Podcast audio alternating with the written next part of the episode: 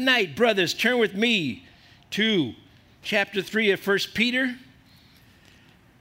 Now, how many of you guys out here are married? Let me see the hands of all you married folks out there.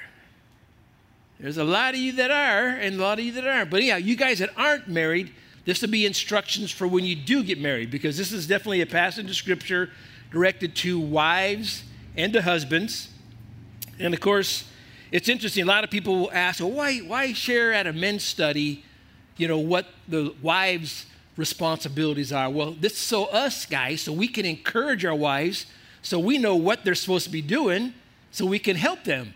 Not that we're going to go home and tell them, all right, all right, sit down now. Let me show you with you what you're supposed to be. No, we encourage. We know what God's asking them to do.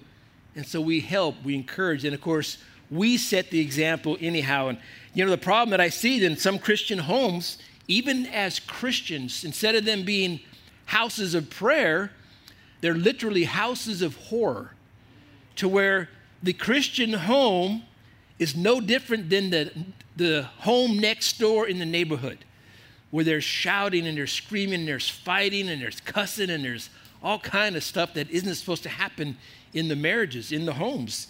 And tonight of course this is part three of a precious witness commendable conduct in the home. And it's interesting we see here peter in this passage he's addressing the wives and the husbands again the theme is what starts with an S submission. Remember in chapter 2, we're to be submitting to the authorities, we're to be submitting to our bosses. Now, Peter directs the women, the wives, to be submissive to their husbands. And then in, chap- in verse 7, we'll talk about the men are to be likewise, in, in a way, submissive to the wives as well, submitting to God in our treatment of, of our wives. So, in this theme of submission, of course, it says, Wives likewise, in the same way, as spoken previously, wives were to submit to their husbands. Husbands likewise, in verse 7, in similar fashion, were to treat their wives in really a revolutionary new way when we think about it here in the context of this being written there in the first century church. Because in that first century Greco Roman culture at the time, man, wives were property.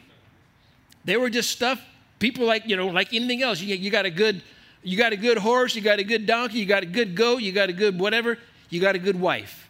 And the wife was there, of course, to take care of the home, to bear the children. And they were basically um, just property, maintain the house and such. And they weren't treated as well as men were. They were treated as really second class citizens. And so when the wife would get saved in the home, there was all kinds of really problems with abuse, potential for abuse in the situation. The, the unsaved husband. It's like, what do you mean you're a Christian? What do you mean you're doing this? And then, and then, of course, as Christian women, how are they to respond to the unsaved husband, as, all, as well as to the saved husband? So, of course, Peter, he's writing to the wives. He's telling them how to respond to the believing and the non believing husband. And of course, in their response, again, that word, it was commendable behavior when they would respond properly to especially the, the non believing husband. And of course, there's a lot of that in the church. There's a lot of women who come to the church and the husbands don't come.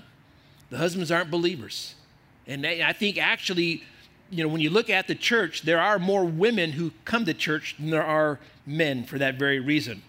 So, really, in this idea of this commendable behavior, the bottom line when we look at it, not only to honor God, but also that their conduct would be such that the unbelieving husband would be drawn to Jesus by observing their conduct and saying, you know what? I want what you got. I want what you have. You have Jesus. I need that. So let's go ahead and read the whole passage, and we'll start off in point one with the, to the wives. But chapter three, of course, verse one says, Wives, likewise, be submissive to your own husbands, that even if some do not obey the word, of course, obviously not believers, they, without a word, may be won by the conduct of their wives.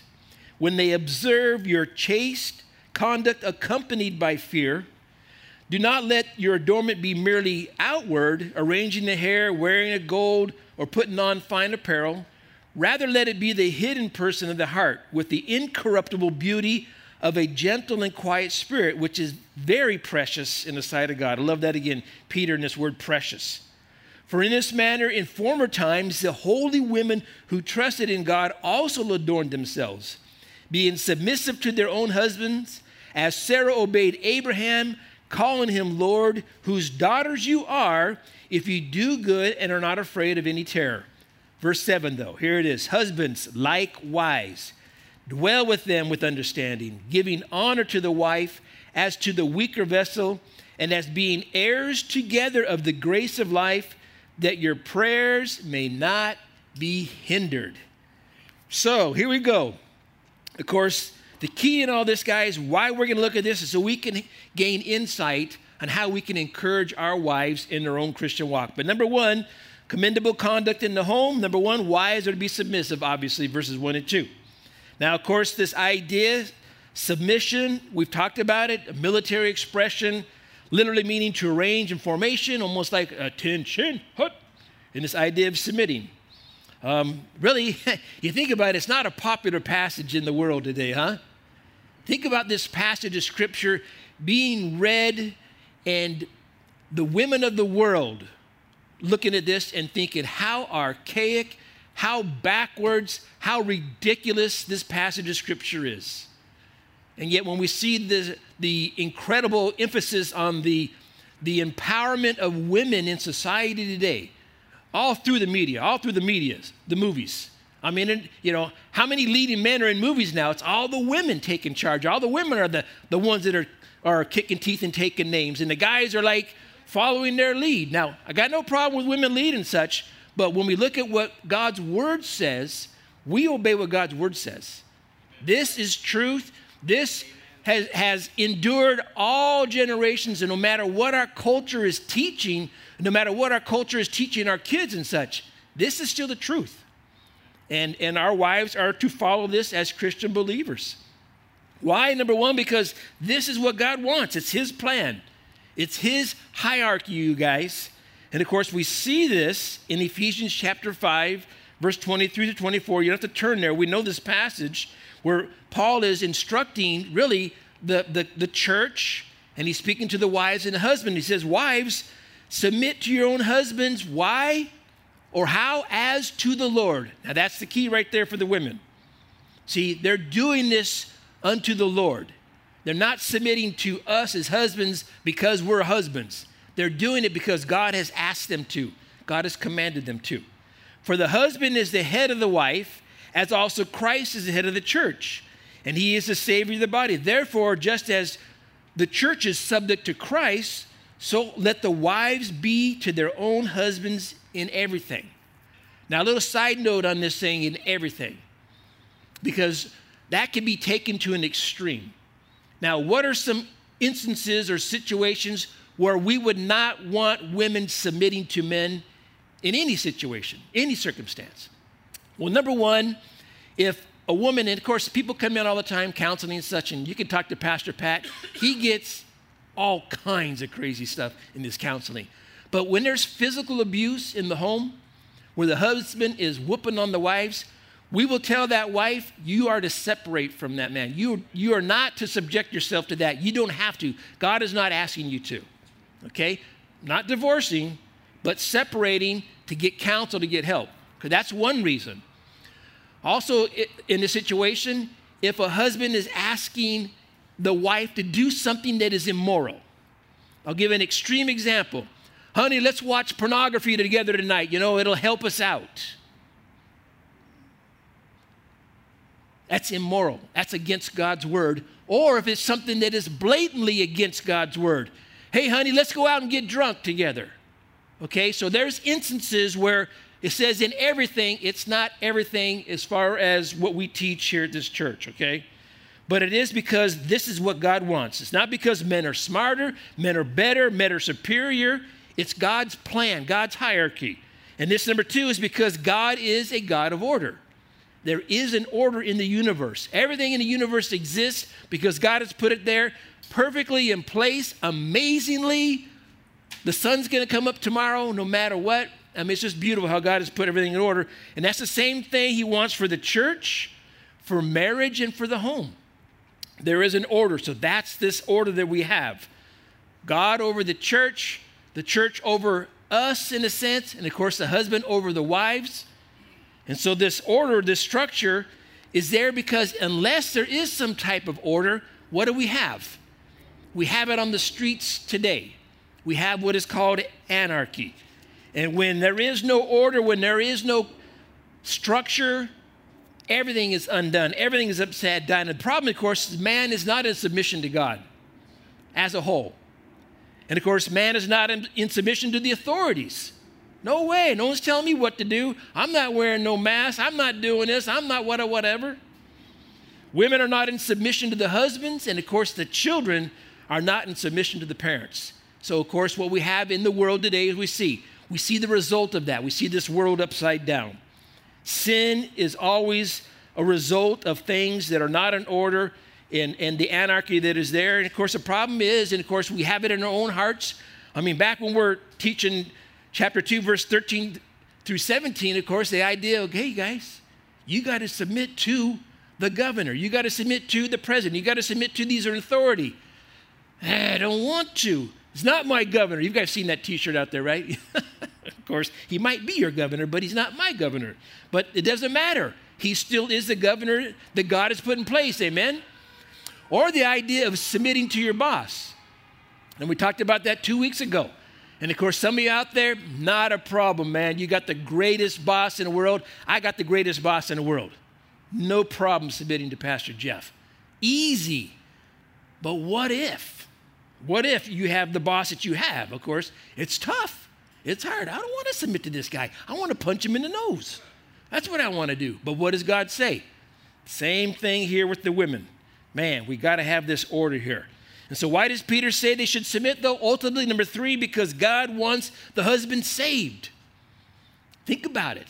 And think about this commendable conduct in all of us at the workplace, in the world, among the Gentiles was for the same reason that they would see your good works, they would see the light, they would see Jesus in you, and their hearts would be turned. Because ultimately, in God's plan, He desires that none would perish, that all would come to salvation.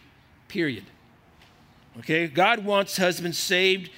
They, the husbands, without a word, may be won by the conduct of their wives. Think about that. Without a word, without nagging, without putting scriptures in your lunchbox. I mean, that kind of stuff.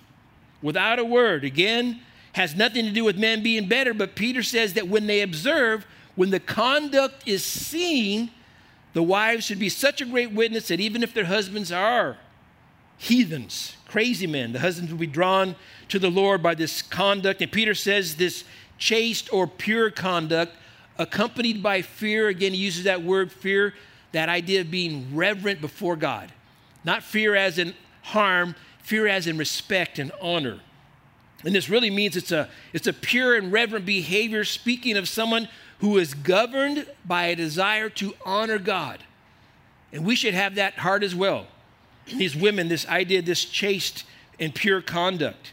And that's the whole point of submission, guys. It's to honor God. All of us, in who we submit to, we're honoring God in doing that. And that's the idea. And of course, it helps us. We, remember that. We, we're strengthened in, in our ability to submit to authorities, to our bosses, because you know what? I'm not doing it to you, I'm doing it for Him. And it helps me with that. So we see this precious witness. It's commendable conduct among the Gentiles. So, number one, the wives are to submit, but also commendable conduct at home. Number two, the wives are to focus on true beauty. Verse 3 and 4. Do not let your adornment be merely outward, arranging the hair, wearing gold, or putting on fine apparel. Rather, let it be the hidden person of the heart with the incorruptible beauty of a gentle and quiet spirit, which is very precious in the sight of God. Here again, that word very precious. And here we actually we have we have two different perspectives here, you guys. We have really he's talking about worldly beauty that which is outward, and spiritual beauty, that which is inward. And, and Peter's addressing the issue with women, of course, and nothing's new under the sun. The, the outward, focusing so much attention on this beauty on this, this beauty that really is corruptible. It is fading away. And we see this emphasis in society today. It's crazy. I mean, the, the plastic surgeon today, I mean, they're the, they're the multimillionaires because that is happening so much more and more and more in the world. Get yourself fixed up. I mean, Joan Rivers, bless her heart, how much work did she have done? I mean, she looked like she was 25 and she's 95. I mean, it's crazy. But the, the emphasis on looking younger, looking skinnier, looking better, looking prettier, it is huge. And of course, the cosmetic industry is almost as big as the pharmaceutical industry. It's crazy. But Peter says that believing wives were to turn from this, not focusing so much on the outward beauty, but on the inward spiritual beauty, the incorruptible beauty, the beauty that will last for eternity. Because it doesn't matter what you do, sooner or later, it's all going to drop, it's all going to flop, it's going to be down there. We need to just, again, focus on that which isn't fading away, that which will last and will take us into eternity, especially for the women. So, application for us, you guys, in this context here is some of the problems I see is that the husband, we as husbands, we're putting too much pressure on the wives to focus on that outward beauty than the inward. And we need to encourage them, number two, the wives to, to, to be worldly, to watch out for that. We encourage it. We got to be careful. Hey, watch your weight. Hey, what are you wearing that for? Anybody ever make that mistake? That's not good words for your wife once they hear. What are you wearing that for? Why are you looking like that? Why don't you do this? You, make sure you look good. And we're encouraging the worldliness, you guys. And honestly, a lot of times it comes from a prideful position. We want her to look good. We want that, especially the, the older guys that marry the younger trophy wives, you know, hanging on your arm, the eye candy and such. Man. All the while, though, in encouraging that, we're stumbling our brothers. And I know you guys all experience it as well, but I, I can't believe how some of the women dress coming to church. I'm amazed by it. And of course, some are doing it in ignorance. Don't get me wrong. They're just coming to church. And others, because they're actually trying to compete with the world in their dress in coming to church. We gotta be we gotta be mindful of that. It's, they think it's because it's acceptable outside is acceptable here. We don't need that. And as husbands, though, guys, we need to encourage the inner beauty. We need to be the ones encouraging that, which really isn't hidden because we all know women who are beautiful spiritually, and it doesn't matter what they look like at all, what they're adorning you can see the Spirit of God in them, and there's a glow, and there's a light, and there's a life, and there's a joy, and it's, it's, just, it's just beautiful. It's wonderful. So it's okay for them to look good, right? You know, the expression, it's good to throw some paint on the barn, but it doesn't have to be a beauty contest.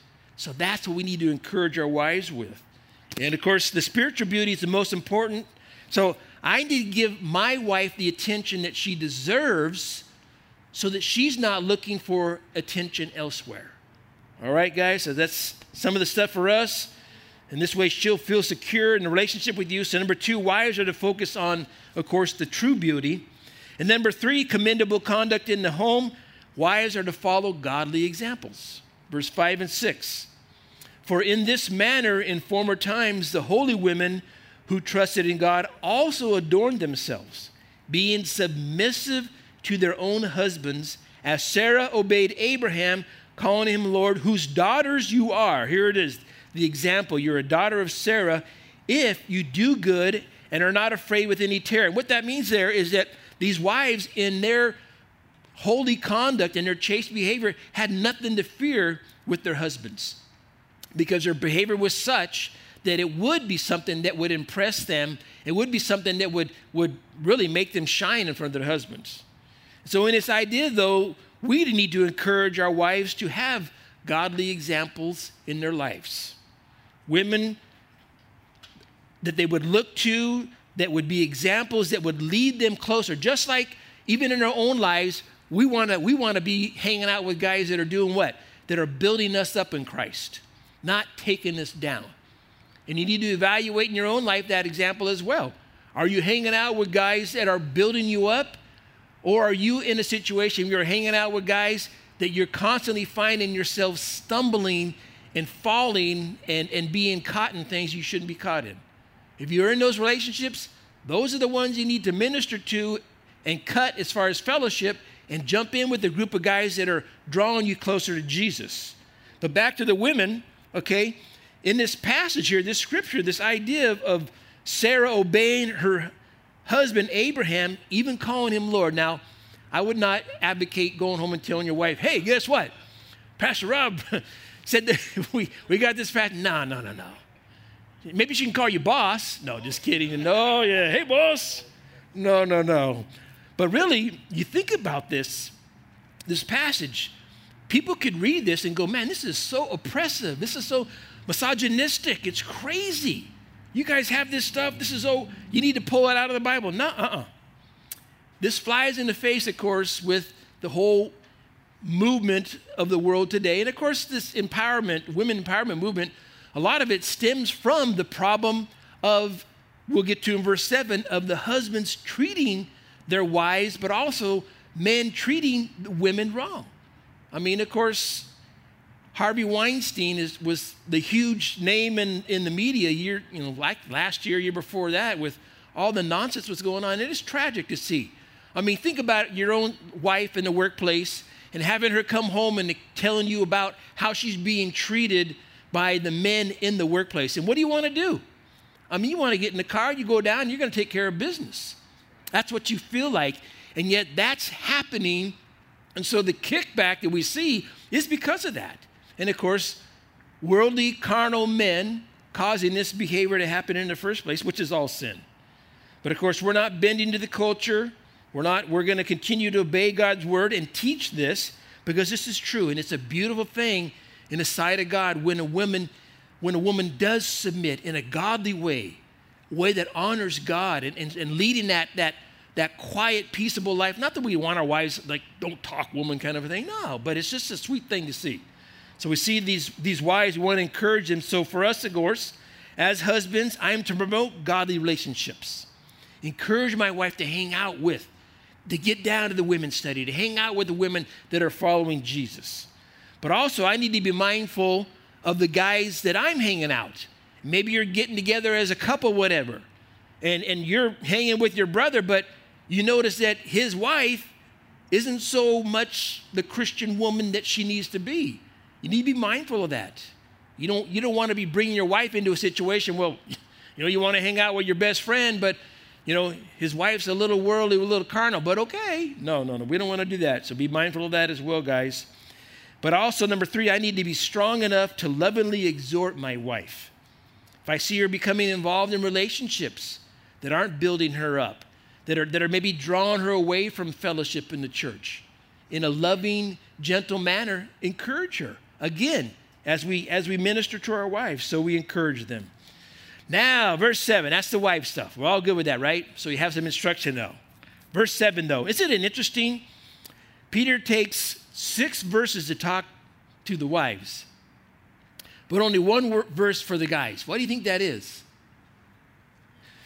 Because the lord knows we have no patience to take six verses of stuff. Just give me one verse give it to me quick. All right i got it. We can move on. Because I got no patience because I'd lose you after two verses. I didn't say it, you said it. verse 7, though, husbands, going back now all the way to chapter 2, verse 11, when Peter said, Hey, I beg you guys, beloved, I beg you. He's saying it in again the same context husbands likewise, in the same way, equally similarly.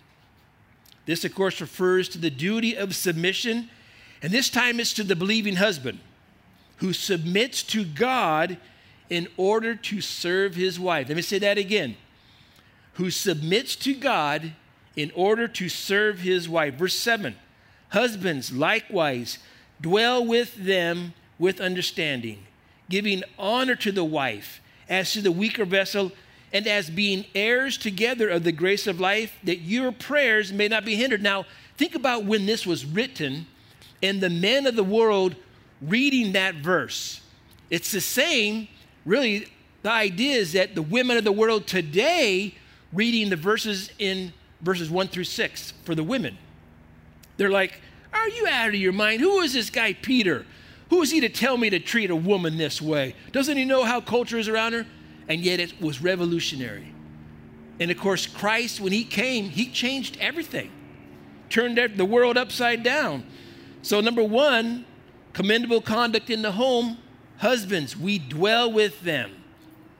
Likewise, dwell with them speaks to the, this same attitude and respect the husbands are have towards the wives as she is to have towards him. And this idea of dwelling means to speak of companionship and intimacy. We're dwelling with our wives. It's just not, you know, a bed partner. It's just not someone in the house with you. And of course, I know I'm preaching to the choir because you guys are all great husbands out there. But it speaks of this idea that it's not two separate lives in one house, because God, of course, commanded, as we know, the two shall become what? One, one flesh. So, number one, we let them be a part of our lives.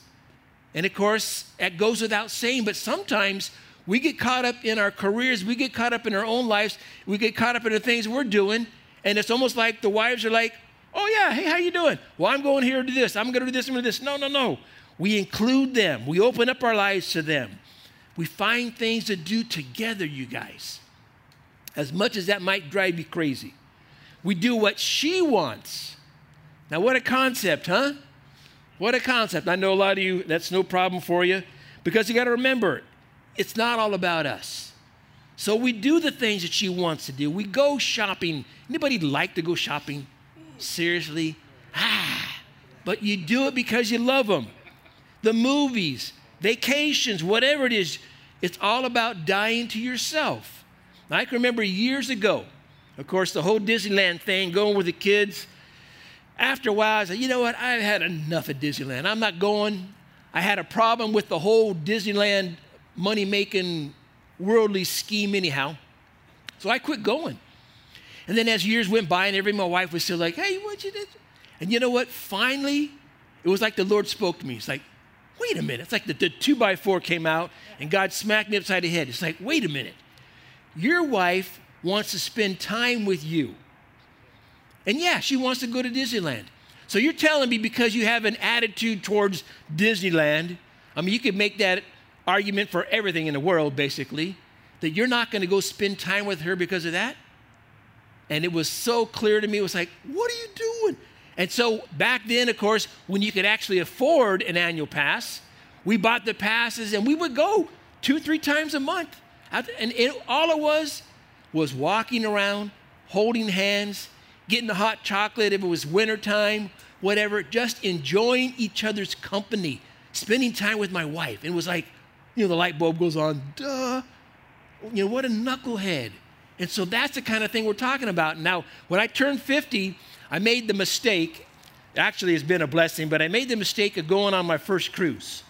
And Dan over here is the cruiser as well. So we ended up going, I was turning 50. I wanted to get out of everywhere because I was like really depressed because I was getting old. 50. 50 sounds pretty young right about now. But we decided to go on a cruise. Well, we went on a Disney cruise.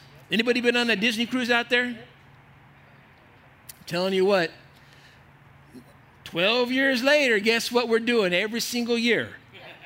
And it was one of those things that, I mean, me personally, my ideal vacation is Hawaii, Kaanapali, plop down, piece of sand, and don't move for weeks. But my wife loves to go on cruises. So what do I do? I die to Hawaii and I jump on a cruise ship with her and take her out. She has the time of her life. It is the most enjoyable thing. When I die, if I die before her, I know she's going to share and speak of the fact that I would do that with her. That's what we're talking about here, guys. We're talking about dwelling with them, doing what she wants. And then, number three, of course, to be their best friend. To be their best friend. And I wrote this down. Listen to me. Be a better friend to them than their sisters, than their girlfriends, and their coworkers, you guys. Now, that takes work, but be their best friend, you guys. Work on it. Listen. Listen to them and don't answer before they're finished because that happens. We lose patience. And when I say listen, I mean, listen to everything you're saying. How many of us are guilty out there of saying we're listening, but we don't hear a single thing they're saying? And my wife knows it when I'm not listening. You know why? Five minutes later, she'll ask me, Hey, so what did I just say about so and so and so, whatever? And she knows I'm, I'm busted. I mean, I wasn't listening at all. And I'm telling you, that discourages her more than anything. But not only do we listen, we talk to them, we be there for them. And of course, we all know that women can out talk most men 10 to 1, right? But we still got to talk. We got to open up. We got to speak to them. We got to share with them. And also, we don't want her to have to look elsewhere for a best friend. You follow me on that one, brothers? So, we dwell with it. Number two, though, commendable conduct for the husbands at home as we understand them. He says that we're to dwell with them with understanding or according to knowledge. This speaks of consideration and sensitivity to them as women. Now, you've all heard the expression men are from where? And women are from where? All right. Obviously, you know the reason that book was written. That's a true statement. I mean, we are different. There ain't no two ways about it. She does not think the way I think. I don't think the way she thinks. And that's supposed to be that way. And of course, it's a complementing thing that God has done. And it's a beautiful thing. But man, we understand them. Number one, we make them feel needed, you guys. And there's nothing worse than the feeling of not being needed. We make them feel needed. We, we tell them that we need them. We tell them we can't make it without them. Now, I truly know there's some of you guys here, you can't. You can't put your shoes on without your wife. There's some guys out there cracks me up who the wives actually pack their bags like they're going somewhere, you know. To me, that's so foreign. I'm not bagging anybody in particular, but I know that happens out there. But ask them to pray for you guys. Ask your wife, will you pray for me? I got a situation. I got to go. I know that some of you, this is obvious, but for some others, your wife would be blessed if you actually later came up and said, Hey, I got this situation. Will you please pray for me? You want me to pray for you? Man.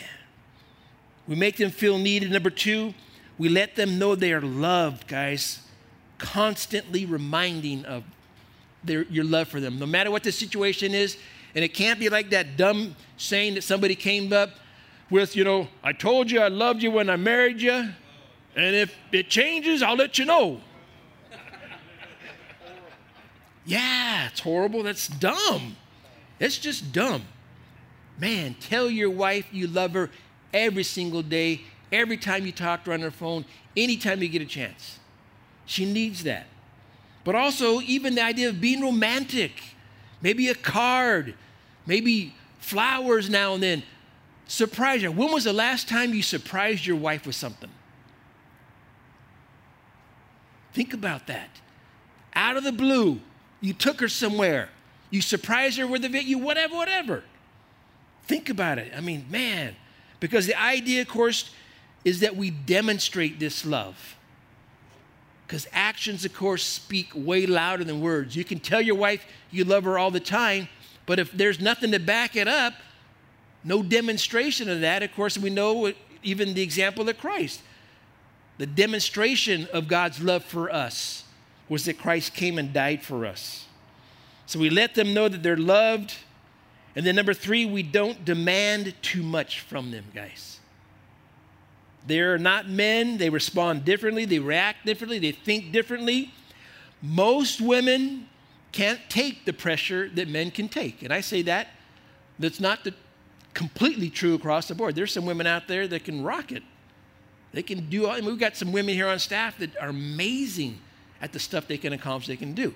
But for the most part, they can't take the pressure. And you think about a situation that's going on in your life, and you're involved in it with your wife, and maybe it's a, a problem with a child. Well, you as a husband have the responsibility not only of ministering to the problem, but you got to minister to your wife as well to lift her up and encourage her and help her. You can't be the one that's falling apart because she's falling apart. You got to be the one that's strong and you got to encourage her. So we can't demand too much from them. We got to take the pressure off of them, guys. We got to take the pressure off. We need to help them. Number four, though, also, we need to be sensitive and ask God to open our eyes to what is going on in their hearts and their lives. Look into their eyes, look into their hearts, know their needs, you guys, so we dwell with them with understanding. Number three, though, we honor them. Commendable conduct in the home, we honor them. And of course, it speaks of cherishing them, and this word honor is the same Greek word translated as precious in chapter 1, verse 19, and chapter 2, verse 7. And the husbands were to treat our wives as a precious gift from God, you guys. A precious gift from God. And of course, this was radical. Peter in his teaching, his instruction back in this day. What? Treat your wife as precious? Man, I got goats and, and horses and chickens I treat better than my wife. No, your wife as precious. And so, number one, we treat them as precious with the utmost care as the physically weaker vessel. What does he say? Your husband likewise dwell them understanding, giving honor to the wife as to the weaker vessel. They are weaker in that regard. Not spiritually weaker, not morally weaker, not mentally weaker, but they're weaker in the idea that they're commanded to submit, just as we are weaker to our bosses and to the governing authorities because we are commanded to submit to them as well. That's the idea. So we treat them as precious, but also we respect them, guys. We don't take advantage of their submission.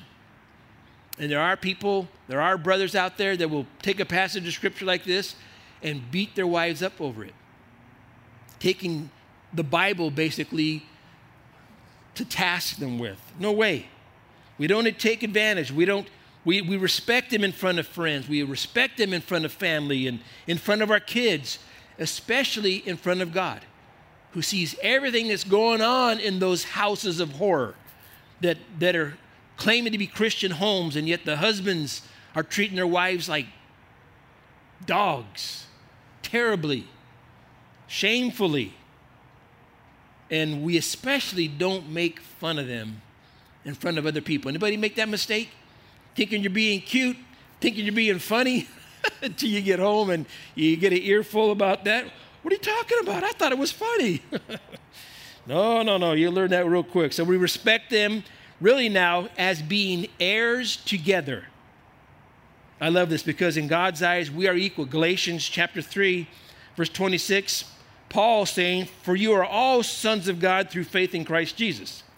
For as many as you were baptized in Christ have put on Christ, where there is neither Jew nor Greek, there is neither slave nor free, there is neither male nor female, for you are all one in Christ Jesus. And if you're Christ and you are Abraham's seed and heirs according to the promise. And of course, that passage of scripture, radical, radical, upside down teaching in a culture where that was not true. Paul, of course, blowing everything out of the water as far as the racism, as far as the, the chauvinism and such. No. Our wives, in God's eyes, we're all equal. Everyone is equal in Christ. So we respect them, but also, number three, we, we put them first because in Ephesians chapter 5, verse 25, as husbands, how are we to love our wives? You didn't say it loud enough, right? As Christ loved the church, he taught the church, he ministered to the church, he loved the church, and he died for the church. And the same goes for us, you guys. We put them first. We don't fit them into our schedules. Ever think about that? Well, hon, let me check my calendar. Let's see if I got a spot for you. no. No, no, we consider them when making plans. And there's nothing wrong.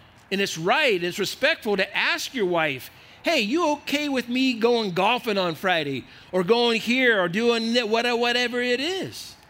It's a good thing to do. I mean, you wouldn't how many of you guys would be upset if, if you know, you're, all of a sudden you get home, your wife's not home? Well, where'd you go? Well, I had I went here, this and this and that. You didn't even tell me about it. You didn't even talk about it. Yeah. Or she went out and bought a brand new car without talking about that. How many of you guys have got out and bought a brand new car without even telling her? You pull up. What's that? It's my new ride. What's the problem? No, no, no. Put them first. We consider them when making plans. We teach, we minister, we love, and it's all demonstrated by us dying to ourselves. So, number four, though, what happens when we obey these instructions?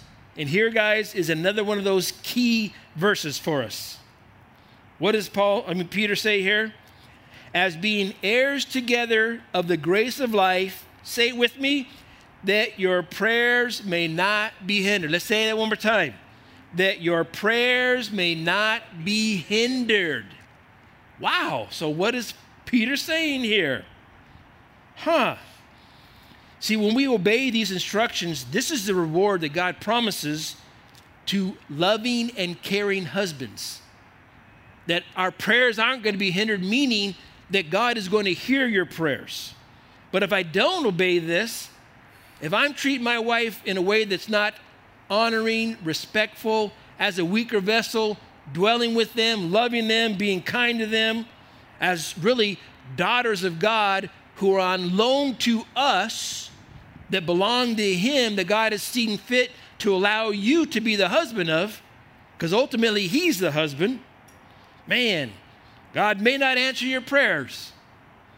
Your fellowship with God could be compromised, could be cut off. The very things that you need help to, to make it with could be falling on deaf ears. Anybody want that happen in their lives? No, no, no. I need every bit of God's help I can get. So if this is a way to help that out, guess what? I'm going to do a better job. I'm going to look at a verse like this and go, man, how can I be a better husband to my wife? How can I dwell with her more according to knowledge? And in conclusion, guys, let's turn to Malachi chapter 2, the last book of the Old Testament. Now, in this passage of scripture here, we're going to close with this. It just speaks to the fact that God takes the way we treat our wives very seriously. And, and Malachi is preaching to the priest. This is the priest of the church of the time who were taking wives pagan wives, for one thing, but then also they were taking wives and they were divorcing their wives. They were treating them wrong. Treacherous, treacherously is the word that Malachi uses. And this passage, guys, this is pretty serious stuff here. Chapter 2, verse 13. And this is the second thing you do you cover the altar of the Lord with tears, with weeping and crying, speaking of the fact that the wives that they would treat treacherously, that they would divorce, would go to the altar crying and weeping because their husbands were treating them so bad. So he, God, does not regard the offering anymore, nor receive it with goodwill from your hands. Yet you say, For what reason? Verse 14, what's up, God? Why are you doing that? Because the Lord has been witness between you and the wife of your youth with whom you have dealt treacherously. What a word, huh? Man, imagine if your wife came to you and said, You have dealt with me treacherously. Psh, horrible. Man, you have dealt treacherously, yet she is your companion and your wife by covenant. Verse 15. But did not but did he not make them one, having a remnant of the spirit? And why one? He seeks godly offspring. Therefore, take heed to your spirit and let none deal treacherously with the wife of his youth. For the Lord God of Israel says that he hates divorce, for it covers one's garment with violence. Brothers, God takes it very seriously how we treat our wives. They belong to him, like I said, on loan to us, thank God. Thank God for the wives that He's given us. You brothers that are still single, praying for that wife to come, learning from the mistakes of your brothers who have been married for a number of years. I think, how many have been married more than 40 years out there? I see that hand, Randy. I'll be 40 in July. Amazingly hard to believe. And yet, it's been a lot of mistakes made. A lot of mistakes. You guys that aren't married, come and talk to us older guys. We'll give you some insight. We'll give you some counsel. Help you avoid some of the black eyes. I mean, the hard, hard times. Man, we treat them guys as precious, not to neglect them. So, some application.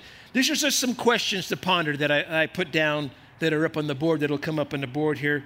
Number one, does my behavior toward my wife condone or discourage submission? Number two, does my behavior direct her and point her to Jesus, or does it push her away? Am I influencing her behavior in that way? Number three, does my behavior cause her to question my salvation? I hope your wives have never said to you, I don't even think you're saved. That'd be a bad day, brothers. Be a bad day. Number four, though, here, a lot of talk being directed towards the wives and their behavior. Let me ask you this Could your behavior win your unbelieving wife to the Lord? Could it? Think about it. And number five, does my carnal heart take advantage of a Christ honoring, submissive wife? Because if I want my wife to be submissive to me, I must treat her and love her in such a way that she would want to act in no other way. And really, when Paul talks about the instructions, the simple instructions for a marriage, it is simple. You love your wives as Christ loved the church. Man, that's an amazing challenge for us. And then when we love that way, our wives who are supposed to be submissive, they would want to be that way, as unto the Lord. And so, guys, if, if there's problems in your home, there's problems in your marriage, tonight is the night to confess those things, to ask God to forgive you of those things, and to let revival break out in your own home. Where you go home, even as a Christian man, there's been this change. There's been this 2 Corinthians 5 17. If any man is in Christ, he is a new creation. Old things have passed away. That old man, that old Christian man that, that isn't honoring God in the way he treats his wife. Only God knows. And yet I understand what Scripture is saying here. I, I need my prayers to be answered. And so I'm telling you what. And, and is it easy? Is it easy with marriage? No way. Our wives aren't perfect. And yet, I'm not to look at my wife, I'm to look to Jesus. And I'm to pray for my wife and let the Holy Spirit do that work in her heart and her life, setting an example in my own life. Not responding in the way that she is coming at me. No. Submitting to Christ in that. There, there's so much um, work that's to be done in a marriage, and yet when, when a husband and wife are both submitting to God, and, and Ephesians chapter 5, verse 21 said, says, submitting one to another in the fear of the Lord. When we are both submitting, it's a beautiful thing. It's a wonderful thing. And I, I know marriages that are out there. I see your marriages, and I'm blessed by what I see, and it so encourages me. So, guys, I know you're doing a great job. Others where there may be some struggles, hey, you know what? I would encourage you guys, even in when we get back to this, if there is if there is a challenge there to get into the the couples ministry with Pastor Pat and Mary. There's some great instruction there to encourage you, to, to show you, to speak to you, to minister you, to, to kind of give you some tools to make it a better thing. But obviously, look at verse 7, and you know, Lord, that's me. I'm going to be doing that. So God can, can help, He can strengthen, He can bless as well. Amen? Let's all stand, guys. Let's pray. And let's go out thanking the Lord for our wives. Amen? Father, again, we praise you for your word. We praise you for the instruction. And Lord, we do pray that you would help us as husbands uh, to be better husbands, to encourage our wives in their own walks and how they are to respond to us according to Scripture. And Lord, I pray for the single brothers that are here. God, you would, you would encourage them. And I know many have been praying for a long time. Lord, I pray you would reward them, you would bless them, you would bring that godly woman that you have seen to their lives, Lord, and they would be the best husbands any wife could ever have. And so, again, Lord, we thank you so much for this time. We thank you for these brothers. I pray you bless them this Christmas season. I pray you keep them all healthy and safe. And to God, again, as we um, await for your further instructions for when we get back together with all this, uh, we thank you, Lord, that we know you're in charge and you're on the throne. So bless, we pray, in Jesus' name. Amen.